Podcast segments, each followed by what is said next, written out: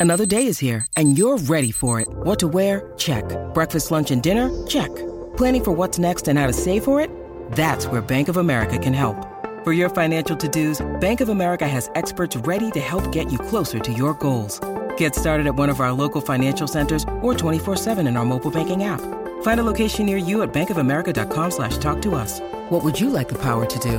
Mobile banking requires downloading the app and is only available for select devices. Message and data rates may apply. Bank of America and a member FDIC. Three, two, one.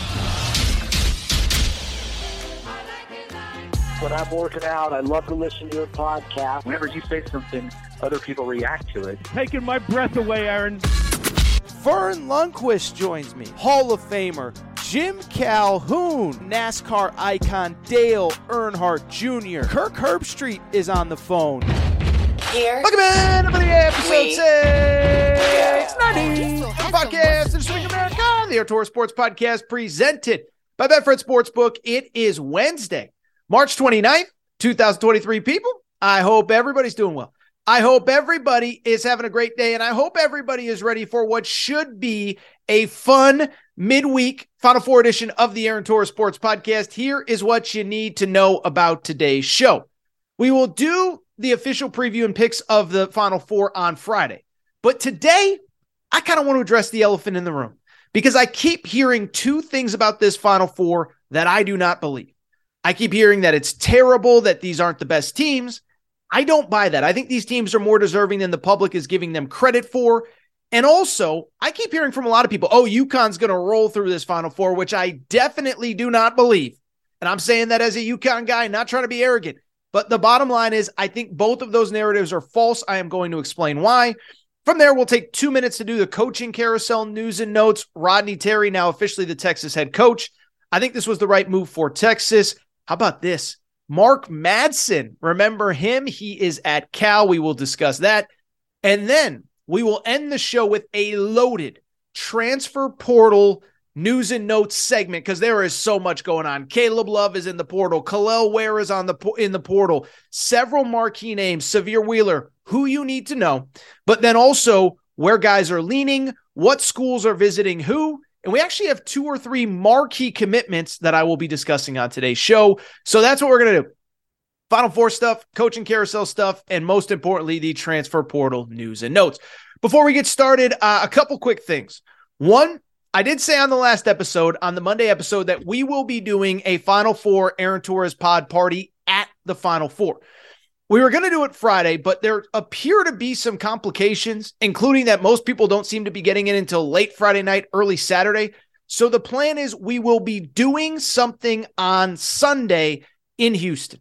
If you live in Houston, if you're a fan of any of these schools, you are more than welcome to come DM me for details. I'm telling you right now, the DMs are flooded. We are expecting a lot of people at this event. By the way, yes, it will probably be predominantly UConn people, but we are not putting the cart before the horse again. This is not any time. It's just it's going to be a fun thing, but this is not going to be a UConn party from the perspective that we're celebrating anything because UConn's got to take care of Miami. But if you want details, it's going to be really fun. The spot is really cool. If you're in Houston, hit me up. Aaron underscore Torres on Twitter. Aaron Torres pod on Instagram. Sunday, midday. We are going to have a ball, drink specials, all that good stuff. Who knows? Kid might bring a microphone and do a pod from this bar. I will have details. DM me if you want to go. And by the way, I should have finalized details on Friday. Really quickly, also thank you, our presenting sponsor, Betfred Sportsbook. I am going to tell you the incredible offer that Betfred has for this Final Four coming up. And finally, I do want to thank Bracket Fanatics for sponsoring this year's Aaron Torres Pod Bracket Challenge. Uh, we're coming down to the wire here. We have a few people still in contention. We're giving out a thousand dollars in cash prizes. We will make those announcements after the NCAA tournament. But thank you to Bracket Fanatics. And as a quick reminder, if you're doing anything bracket related, make sure to hit up bracketfanatics.com. You can join another person's bracket challenge. You can start your own. You can do a free pool. You can do a pay pool and have everybody pay on the site. And it's not just college basketball. Bracket Fanatics does tennis. They do uh, NFL Pick'em, which we did this fall. Congrats to Who wins on winning that one. Uh, we do they do cricket brackets. Don't know if I'll be doing one of those for the Aaron Torres pod, but I just bring it up to say Great website, bracketfanatics.com, bracket named Torres. With that said, though, let's get to the topic of the day. And the topic of the day, it's Wednesday. Uh, I am flying out to the Final Four later today. I will be on the ground in Houston late Wednesday, early Thursday. Great coverage there. Make sure you're following on social media, Aaron underscore Torres, Aaron Torres pod on Instagram. But I want to get to the topic of the day because on Friday we'll preview the games. But right now, what I want to spend the next few minutes doing is addressing the elephant in the room. What is the elephant in the room, you ask, Torres? It is that since we got this Final Four on Sunday, Florida Atlantic, San Diego State, UConn, and who am I missing? Oh, Miami. I've had a lot of people tell me, Torres, this is the worst Final Four ever. Torres, the NCAA tournament, you no longer get the best teams in the Final Four ever. I hate this tournament. It's so stupid. And I have also heard, which really concerns me, that UConn is the overwhelming favorite and nobody is beating the Huskies. And so I want to address each differently. What I want to do is a little myth busting with your boy Torres on the Final Four, okay? And let's start with this notion that this is a terrible Final Four and that the, the NCAA tournament is no longer reflective of who is the best team because I've seen a lot of old school people that used to watch college basketball in the 80s and they grew up on Patrick Ewing and Phi Slamma Jamma. Back in those days, we always got the best teams in the Final Four, and now we don't ever get them anymore. Well, what I would say to that is you're full of crap. One, first of all, I find it very interesting, right? We, we, we have this notion, we have this college basketball as much as anything. We're nostalgic for the old days. I don't think we're nostalgic for the old days in the NFL. I don't think anybody's like, you know what we need more of? We need a, a who's the new school Red Grange? No, it's like the NFL's awesome and we're going to keep watching it and it's great. College football. Nobody's like, hey, more leather helmets, less uh, Alabama and Nick Saban, more, uh, you know, uh, veer offense and less Kirby Smart smashing your face in every Saturday. Oh, that Lincoln Riley guy, he's terrible. I miss um, Army football with the three the three horsemen or whatever they called them a million years ago.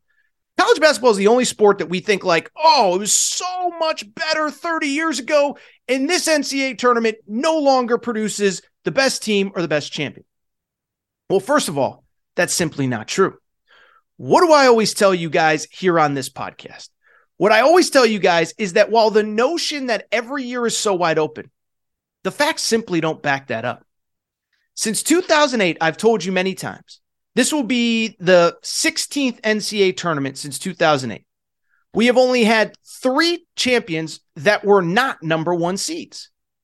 It was Villanova. Villanova in 2016 was the top number two seed, Big East regular season champ, Big East tournament champ. Oh, by the way, beat two number one seeds on the way to a title. That sounds like a team that could have been a number one seed, wasn't, was a two seed. They won the title. 2014, UConn with Shabazz Napier. 2011 with Kemba Walker, UConn wins the title as well. And so I've told you many times basically, if you're not a top four, uh, a, a number one seed, or if you don't have the definitive best player in the tournament, you're probably not winning the national championship. So, how can you say that it's not the best team when in the last 15 national titles, we have had 12 number one seeds and two teams with the best player on the floor? the best player in the tournament. Doesn't make sense. By the way, for all the old heads that, oh, college basketball was so much better back in my day, and now we have all these random teams winning it. Well, guess what? I went back and I used a little thing called Google to confirm some stuff that I thought. Remember that NC State team that everybody loves and Jim Valvano was running around and it was 1983 and they were NC State spent the year celebrating the 40th anniversary of that season. NC State was a six seed. NC State was a six seed and provided us one of the great moments in the history of the tournament. Oh, but what about 1985? Villanova, the greatest upset that ever there was? They were an eight seed. And people talk about Villanova like they're the 98 Bulls. Everybody loved that Villanova team that stunned Patrick Ewing. What about Danny Manning and the Miracles? I've heard so much about Danny Manning and the Miracles, 1988 national champion. They were a six seed. But I thought, oh, I, I thought the sport now, this second, oh, I thought it was so wide open and it's not reflective of who's the best team. So you mean to tell me in 83, a six seed one, in 85, uh, uh, uh, a nine, an eight seed one, in 88, a six seed one. Oh, by the way, 89, Michigan, Rumeal Robinson beat Seton Hall. Michigan was a three seed.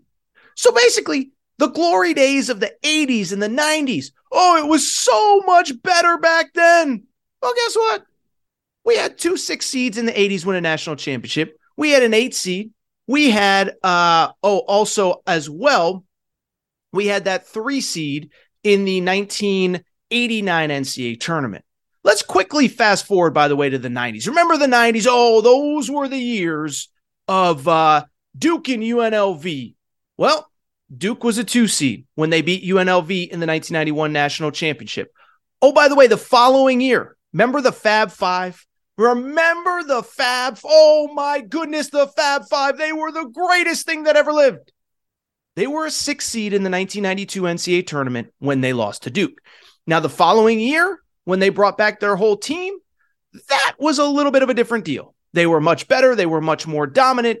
That Michigan team, the second team, was a number one seed. But the Michigan team that played for a title in 1992 against Duke, that was a six seed. So all these great historic teams that everybody loves, they were six seeds, they were five seeds, they were eight seeds, they were whatever. I would also push back a little bit on the idea that these are not the best teams in college basketball. Now, I will readily admit, I spent all year saying Alabama's probably the best team. I think Houston was in the mix, whatever. Kansas. But what we also all agreed on all year, there was as much parity this year as I have ever seen in college basketball. And there really wasn't that much of a difference between team one and team 20 between team five and team 35, in my opinion. Look at Arizona. Arizona was in the top 10 all year, lost at Stanford, lost to at Oregon, lost to Washington State at home. That was a team that was in the top 10 all year. And so the idea that these aren't the best teams, well, according to who? Because according to me, this is what I see on the four teams that are coming to Houston this weekend. The first, I hear, I see Miami. Okay, Miami. Well, you know, what's going on with them? Well, they were in the Elite Eight last year. Oh, by the way, they were the ACC regular season champions this year. Now, we can argue the ACC was a little bit down. Duke as a first year head coach. UNC disappoints. We'll be talking about UNC later with Caleb Love. But, but that's the ACC regular season champ. That was the ACC number one seed in the NCAA tournament. If that same team with that same record wore Duke uniforms. If Isaiah Wong and uh, Nigel Pack and Jordan Miller just played for Duke, oh, this is so great. Duke is a five seed. Carolina, they were an eight seed last year. Imagine them just wearing Miami uniforms. Miami's players wearing Carolina uniforms. Oh, Carolina, ACC regular season champs. This is great. But because it's Miami, people were telling me it's terrible. Oh, by the way, San Diego State, they've been one of the best programs in college basketball forever. I remember last spring when Matt Bradley and a couple of their guys announced they were going to use that extra COVID year. I said, that's a top 15 team in the country. I think I had them in the 15 to 20 range. They started the season in the preseason top 20. They got in the top 15 at some points. This was a good team all year. Florida Atlantic, yes, they are not what we think of, not a traditional school, but they were in the top 25 most of the year. They ended the year, the final AP poll in the top 25. And so I think we can all agree that Florida Atlantic probably was completely misseeded as a nine seed. So all of a sudden, just think about this. If Florida Atlantic was a six seed, and if Miami was wearing Duke uniforms, same team, we'd be like, oh, this is pretty sweet Final Four. And that's not even including UConn. And UConn was the best team in the country for, I would argue, the longest stretch of time. There was a stretch where I thought Purdue was the best team. There was a stretch where Alabama I thought was the best team. Maybe Kansas for a minute there. But I bring it up because there was like a six, seven week stretch where we all said UConn is the best team in the country. So this idea, oh, the best team doesn't even win the championship anymore. Well, last year we had the Blue Blood Final Four, which included Kansas, Villanova, Duke, North Carolina. Those were all pretty good teams. And this year, UConn might end up being the best team, and they still have a chance, might have been the best team all year, and they still have a chance to win the national championship. Now, the other narrative that I hear coming into this Final Four, and this one terrifies me. This one terrifies me. I have not heard anybody say, I haven't heard anybody pick against UConn this week in the Final Four. What I would say is that is it mortifies me. As a matter of fact, you know what it reminds me of? I don't want to date myself. I was at UConn in 2006 when they lost to George Mason. Now, why it's interesting, George Mason, they were coached by Jim Larrañaga, who's now the head coach at Miami. So, for people of my age, Jim Larrañaga, we're coming for you. We're coming for you. Oh, man, we're coming to get you because we didn't forget 06. And so, because of it, because of it, I don't even know where I was going with that. I'll be honest. But the point I'm trying to make, uh, okay, so we're talking about UConn. They're the definitive best team in the country. The last time I remember this much sentiment towards UConn was 06, number one overall seed in the NCAA tournament. Didn't see anybody pick against them, and they lost to George Mason. So UConn fans have been in this position before, but I also don't buy that they're like the overwhelming favorite at the Final Four. Now, I think they should be favored.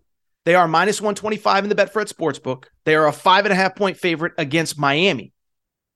But, but, did you watch that Miami team? Like this idea that UConn's just going to steamroll Miami. Has anybody watched Miami? Because they took care of an Indiana team easily that was in the top 25 all year. Ran Houston off the court. Took care of business against Texas. As a matter of fact, when I was looking at this game, at, when I was looking at that Elite Eight game, when UConn advanced to the Final Four, and I knew they were going to play the winner of Miami versus Texas, at first glance, I'll admit, I said, I don't want to play Texas because Texas in in uh Texas in um in Houston, oh, they're gonna have a lot of fans there. But what ended up happening was after I watched that Elite Eight game, it struck me. Miami's actually the much worse matchup for UConn. Those guards, Isaiah Wong, Nigel Pack, Jordan Miller, those guards are incredible. And as a matter of fact, when you look at who UConn struggled with, you know what UConn struggled with? They had two losses this season. Once at Marquette. Well, they had two losses to Marquette. I think they had seven, eight overall. Two losses to Marquette. One at Marquette, one in the Big East tournament. What does Marquette do well? What did Marquette do well? Spacing, ball movement, guard play, athletic bigs, moving, spacing, all that UConn size. It doesn't do anything if the ball's flying all over the court. Well, what is Miami? Speed, quickness, athleticism, Isaiah Wong, Jordan Miller, all those guys. Xavier beat UConn twice, and there are only two meetings this year. What was Xavier? Spacing, ball movement, Colby Jones, Zach Freemantle before he got hurt, Jack Nunge down low. Miami fits the profile of the teams that have beat UConn. Now, I'll make my official picks. I'm not saying I think UConn's definitively going to lose. What I'm just saying is anybody who thinks it's going to be a blowout, a laugher, you haven't been watching Miami. And then I'll take it a step further. Even if UConn survives Miami, I do think they match up pretty well with San Diego, uh, with Florida Atlantic. But San Diego State, you've seen them. San Diego State is just as big, just as physical, just as tough as absolutely anybody. And remember, who did San Diego State just beat in the Elite Eight? They beat a Creighton team that beat UConn earlier this year. So I don't love this narrative that, oh, UConn's just going to steamroll through the Final Four. I get that they have been dominant so far. I get that they have had four wins by 15 plus points. I don't think that means that anything is guaranteed when they get on the floor in Houston. Um, and again, I think it's going to be a great Final Four. I'm going to make my official picks on the show on Friday. Maybe try to get somebody from Betfred to kind of break it down from a betting angle. But I will just tell you this if you think that UConn is going to roll through this Final Four, and maybe you don't, but I've heard enough people say they think it's going to happen that I got to set the record straight on that one.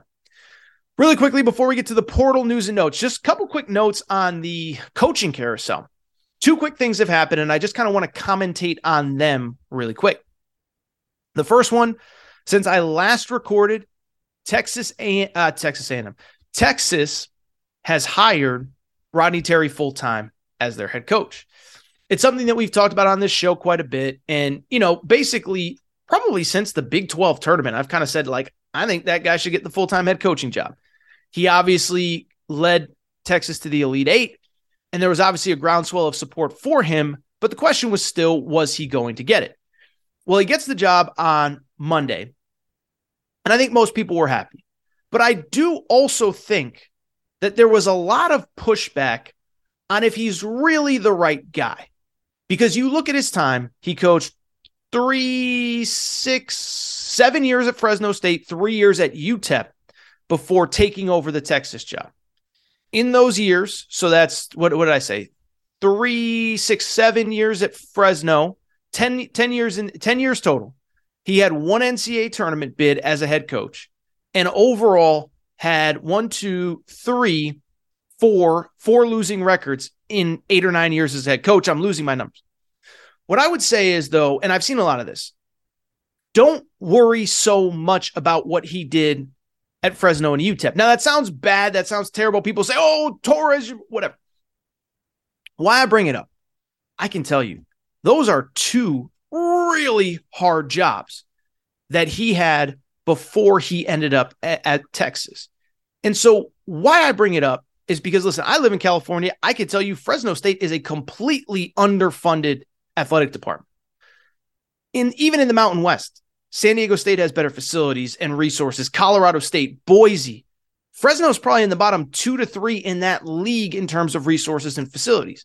And so I don't buy that because he didn't have success at Fresno. That's a really hard job. That's like somebody getting the, you know, whatever the the Boston College job in in the ACC, and it's like, well, he never won at Boston College. It's like, yeah, that's a really hard job. Fresno State's kind of the Boston College of their league. And it was kind of the same at UTEP, where he was there for three years before he ended up coming to Texas as an assistant. And I bring it up because I think this is the right hire. And I think this is a guy that can have success as the head coach at Texas. And let me explain why. And I might have already talked about this, but we can blame Chris Beard for a lot and we can talk about what he did, what he's accused of, what was in that police report. But as I've said a few times on this show, what Chris Beard did and what Texas should forever be thankful for. I remember when Chris Beard got hired, I said that Chris Beard believes that he can build Texas into the next Kentucky, into the next North Carolina, and that in 50 years, when we're talking about blue bloods, we're going to be talking about Texas in the same breath as North Carolina and Kentucky and Duke. And so I bring it up because he obviously never got there. It was year two and he got fired. But I do think he kind of laid out the blueprint for how you got to win at Texas, right? And how high of a level you can win at Texas. Remember, Texas, this is the NIL portal world. They can, let's just be honest, they can pay whatever it takes to get the best players.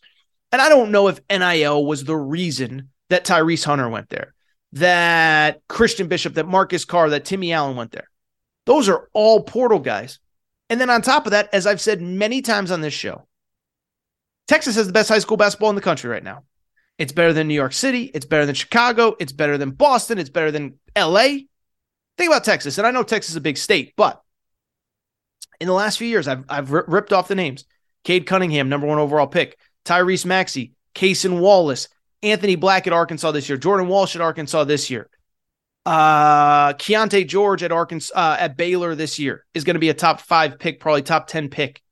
You go on and on and on and on and on. The talent there is unbelievable. And so, why this is important Chris Beard has now seen the blueprint at Texas. Chris or, or, or Rodney Terry has seen the blueprint at Texas. Rodney Terry has seen how it can be built, how to use NIL, how to use the portal, which players to recruit. And I think he could keep them at a really high level. Now, is he Chris Beard? We're going to find out. But Chris Beard had a lot at his disposal that got Texas to where they were. Fascinating to see how Rodney Terry takes t- takes care of this job. And then, really quickly, before we take a quick break and get to the portal stuff, see what happened in Cal? Mark Madsen, the head coach at Utah Valley, Utah Valley made the final four of the uh, NIT. Mark Madsen is going to be the head coach at Cal, barring unforeseen circumstances. First off, he's been really good at Utah Valley. Utah Valley this year won the WAC regular season, 28 and 8 overall, entering Wednesday night or Tuesday night's NIT semifinal against UAB. But what's really interesting about this hire, do you know where Mark Madsen went to college? Most of you probably do. He was the building block, the pillar of Stanford's Final Four run in 1998. And it's important for two reasons. One, everybody in the coaching community thought that Mark Madsen, that the Stanford job was going to open and that Mark Madsen was a shoe in to get it. So the fact that their biggest rival is set to hire this guy. I don't know if it's going to work. I don't know if it's not. But what I can tell you, if it does work, and I don't know if Stanford even cares about basketball, but they will rue the day that they let their most prominent alum in the coaching community, a hot candidate for other head coaching jobs. They stuck with a guy. By the way, the guy that they kept this year at Stanford, Jerod Haase, year eight, zero NCAA tournaments. And so it's just very interesting to me that they made this decision because they are now going to be competing against their most prominent alum at their cross, you know, crosstown rival. I know a lot of you probably aren't staying up for Stanford Cal next year on FS1 at, you know, 12:30 Eastern time on a Thursday, but it is something worth monitoring. All right, that's what I want to do. Do you want to take a quick break? Come back. When we come back, we're talking transfer portal, baby. Who's in? Caleb Love, McDonald's All Americans, big names, plus Arkansas visiting some guys, St. John's visiting some guys. Some guys are committing. Take a quick break, and we are going to discuss all of that. That'll be next. All right, we're getting back to the show in a minute. But before we do, I want to welcome back our presenting sponsor, Betfred Sportsbook and the Betfred Sportsbook app. It is March. You want to make wagers, and there is no better place to make them than at the Betfred Sportsbook, the presenting sponsor of the Aaron Torres pod and all things Aaron Torres media. By now, you know Betfred's story. Started in 1967 in the UK, over 1,600 shops in the UK, and they have come to the United States and made a major splash. They are the presenting sponsor of the Colorado Rockies, Denver Broncos, Cincinnati Bengals, Aaron Torres Media. And what I love about Betfred, they do more for their customers than anybody. And here's what they're doing for you this March. You can bet $50 on any game this March, any game, and they will give you up to $1,111 in free bets. Here's how it works download the Betfred Sportsbook app, go to betfredsports.com, make your first $50 wager. You automatically get $111 in free bets.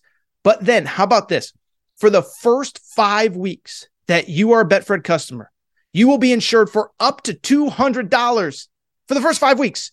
So you you make a few bets, and we're all going to win all our bets this March. But if it doesn't work out, they'll give you up to $200 back for the first five weeks that you're a Betfred customer. So download the Betfred Sportsbook app, bet $50 on any game, 111 in free bets, plus up to $200 in free bets in insurance the first five weeks. That is all you got to do. Betfred Sportsbook, Betfred Sportsbook app. Tell them Torres sent you. Enjoy March, everybody.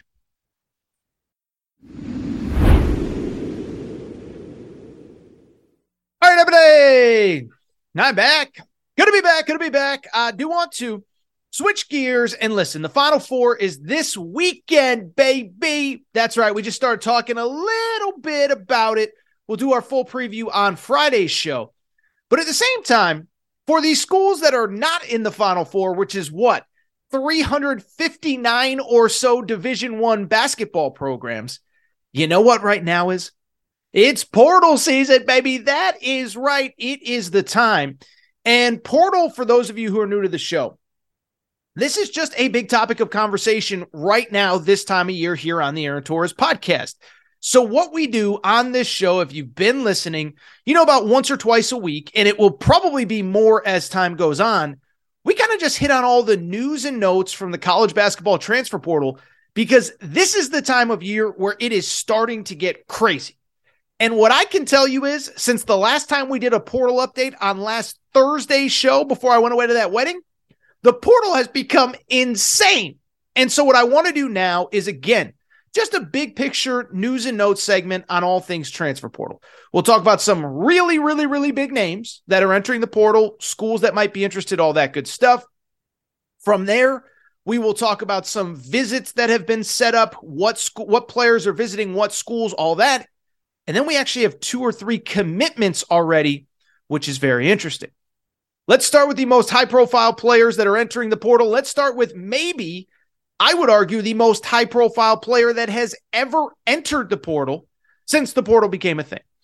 On Monday, we got news that I think is both shocking and not shocking at all. As Caleb Love, yes, that Caleb Love, the dude that ended Coach K's career, the dude that threw dirt on Coach K's grave last year at the Final Four, he is officially transferring from North Carolina. And so it's a very interesting deal because I do think that he's probably a bit more polarizing than the average fan realizes. When he hit the portal, the amount of you that said, I need him, we need him, we need him, is my school going to go after him? I was like stunned because here's the thing about Caleb Love. On the one hand, we saw what he could do last March 28 points against Duke in the Final Four, dirt on Coach K's grave, 30 points against UCLA in the Sweet 16. But also, if you were following UNC at all this year, you know they were a dumpster fire. And the reason they were a dumpster fire in large part was because of Caleb Love. Caleb Love this year did average 17 points per game, but he shot 37% from the field, under 30% from three. He basically had a one to one assist to turnover ratio, insinuating that he basically wasn't making anybody around him better.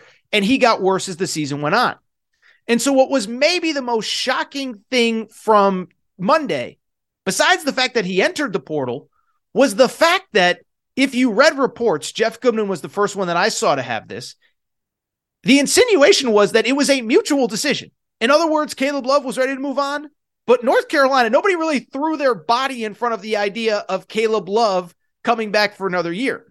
Armando Bacot's going to come back for another year. RJ Davis is going to come back for another year. And everybody else was just like, Caleb, you go do your thing, man. We wish you luck.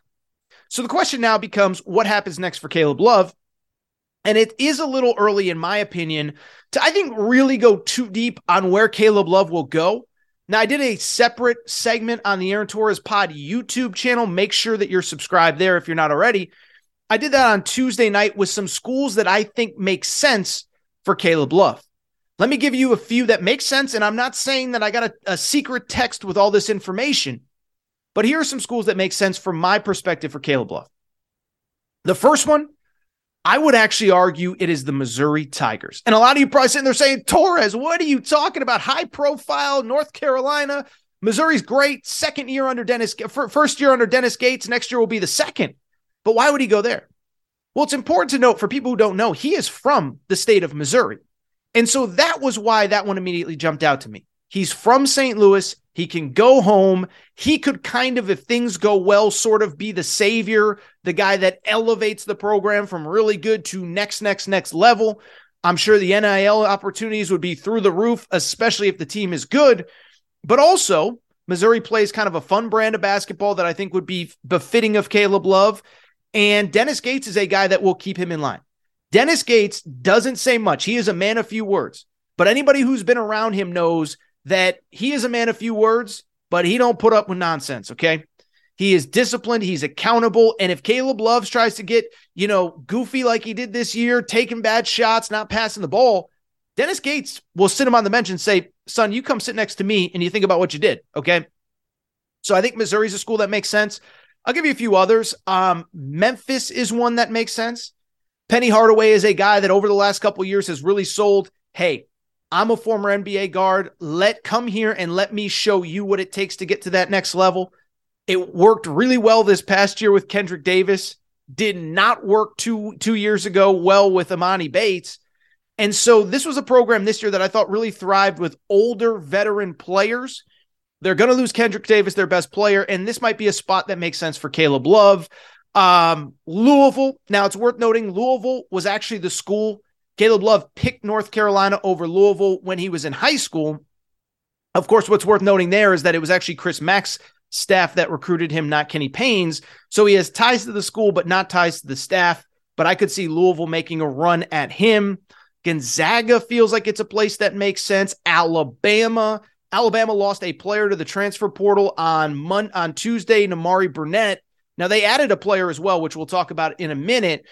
But Alabama is, is guard you, right?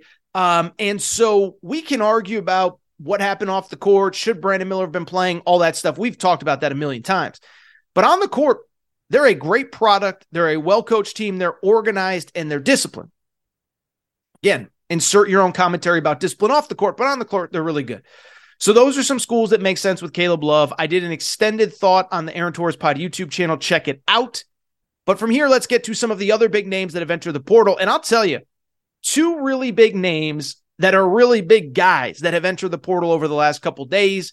The first one, Kel'el Ware, 6'11 freshman, former McDonald's All American, former top 10 prospect, was a preseason projected lottery pick, spent one year at Oregon. He's originally from Arkansas and decided to leave. Now, as far as Arkansas is concerned, as far as Oregon is concerned, excuse me, with Kel'el Ware, just didn't really work out. Okay. Uh, uh, South, you know, Southwest portion of the country, whatever, Arkansas goes out west. They have a bunch of veterans in the front court. N'Faly Dante. Yes, Kentucky fans, you remember that name. Uh, Nathan Bittle. So there wasn't really a natural spot for this kid. And so he's decided to come back. And he's kind of an interesting case, just like Caleb Love, because on the one hand, the talent is through the roof. Ironically, I'm recording here the night of the McDonald's All American game. But what's interesting is I remember watching last year's McDonald's All American game and Paul Biancardi from ESPN saying this kid, Kel'el Ware, has the highest upside of anybody in the 2022 class, but he's got to work on the motor. And so the question becomes if you get him, is he a player that you can tap in? The talent is there. 6'11, super athletic, super long. He's got some Willie Cauley Stein vibes to him. But the question is, can you tap into that potential? Can you get him to reach his potential? Because it's all there, but he hasn't shown that motor that you want to see from an elite player. In terms of schools, you know, he put out a big list on Tuesday through Joe Tipton from On Three. I mean, just about every big time school was there. Duke was there. Duke doesn't take a lot of uh, undergrad transfers, but he would make sense as a replacement for Dereck Lively. Uh, basically, the entire SEC has reached out. Ole Miss, remember, Ole Miss is now coached by Chris Beard. We can like Chris Beard, not like Chris Beard. They're going to be in the mix for some of these kids. LSU is in the mix. I think Gonzaga was on that list. But the school that really that caught my eye was Arkansas because Arkansas is an interesting one. Eric Musselman is obviously the transfer portal whisperer, the transfer portal guru. But what's interesting about Eric Musselman, he said this publicly, is that sometimes they'll reach out to a kid just so everybody thinks that they're recruiting them, but they're not really interested. And so this is interesting for this reason. Kel'el Ware is from Arkansas, but I was told in the high school recruiting process that him and the, the coaching staff just didn't vibe. Not blaming the coaching staff, not blaming him, but I'm hearing mixed things whether Arkansas is really interested or whether it's just a cursory, we're going to reach out, see, you know, kind of dip the toe in the water. So that'll be something worth monitoring. But Kel'el Ware is a really talented player. If I had to guess, I'd expect he ends up somewhere in the SEC. Speaking of places in the SEC that need a big man, another McDonald's All American from a year ago, Yohan Traore, Traore from Auburn has also entered the transfer portal. Six foot 10. He's from France. Interesting story. Was committed to our old buddy Will Wade at LSU. Will Wade gets fired. He ends up at Auburn, and it just didn't work out at Auburn. 2.1 points per game. Barely saw the floor. Got put behind Johni Broome, the transfer from uh, from Morehead State a year ago. And so he's now in the portal. Again, he entered on Tuesday. I think it's a little early to speculate where he could end up but super athletic, 6'10, didn't work with Bruce Pearl. If Bruce Pearl, it doesn't work with Bruce Pearl, I'm not blaming Bruce Pearl. Guy's been doing it for years. I trust him, but he's going to move on. Yohan Traore. A few other names that have caught my eye, and I'll probably miss some because the portal is humming. Uh, Sahvir Wheeler. Sahvir Wheeler is in the transfer portal. Listen, let me defend Sahvir Wheeler for a little bit, okay? I'm not like a huge Sahvir Wheeler guy, but he has led the SEC in assists twice in his career. He did average close to six assists per game this year at Kentucky. Now, anybody who watched Kentucky knows that he is, in fact, very limited. And so, because of it, I'm not going to sit here and like, oh my God, he's the greatest point guard ever. Calipari misused him. No, I think he probably wasn't that Calipari level point guard. Certainly not John Wall. Certainly not De'Aaron Fox. Uh, I don't think he's going to be what DJ Wagner is next year. I don't think he is what Cason Wallace was this year. But he's not terrible either. I'll be curious to see where he ends up. My hunch, he's from Houston. There's probably a Big 12 school that could use him back that way. Remember, Houston is going to be in the Big 12 next year, so that's kind of interesting. Oklahoma State, school like that. I think there's a place for Sahvir Wheeler. I just don't think it was at Kentucky. Let's keep it going. Uh, I mentioned this name a minute ago. Nimari Burnett, McDonald's All American, uh, former McDonald's All American, began his career at Texas Tech, last two years at Alabama. I'm a little surprised by this one. He was a guy, he wasn't a focal point of the offense, but was a really, really, really uh, good defensive player, really, really good role player, and seemed to enjoy his time at Alabama. But he decides to transfer. This will be his third school in four years. Curious where he ends up.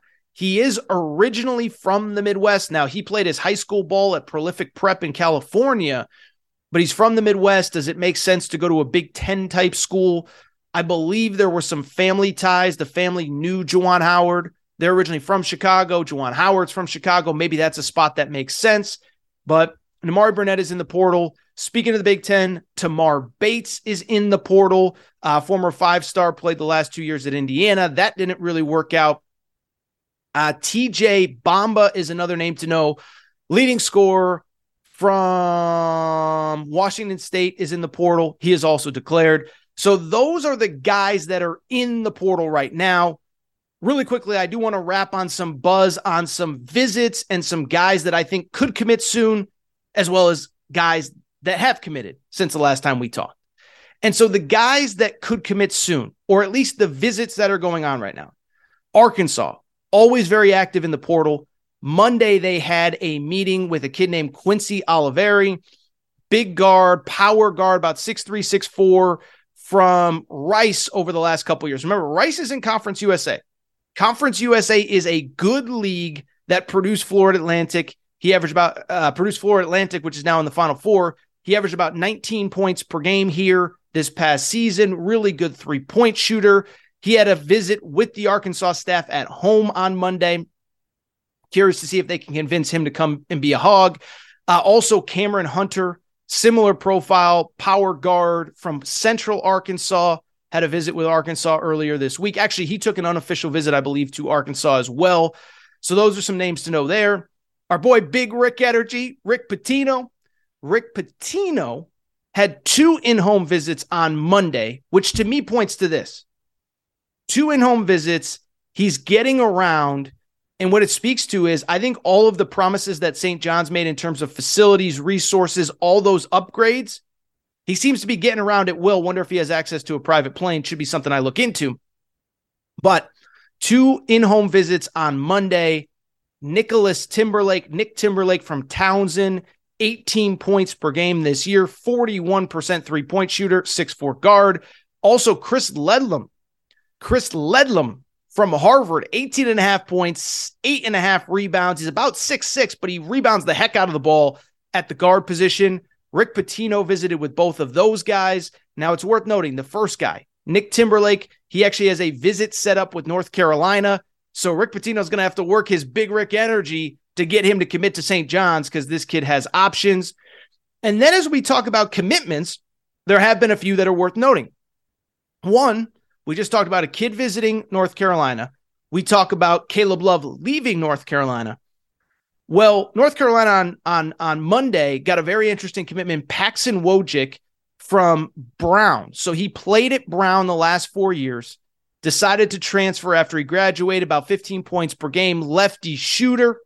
He commits to North Carolina. Listen, I like this because North Carolina next year is going to be about RJ Davis, a senior, Armando Bacot, a fifth year player. You need shooting and spacing around him. I like Paxson Wojcik committing there.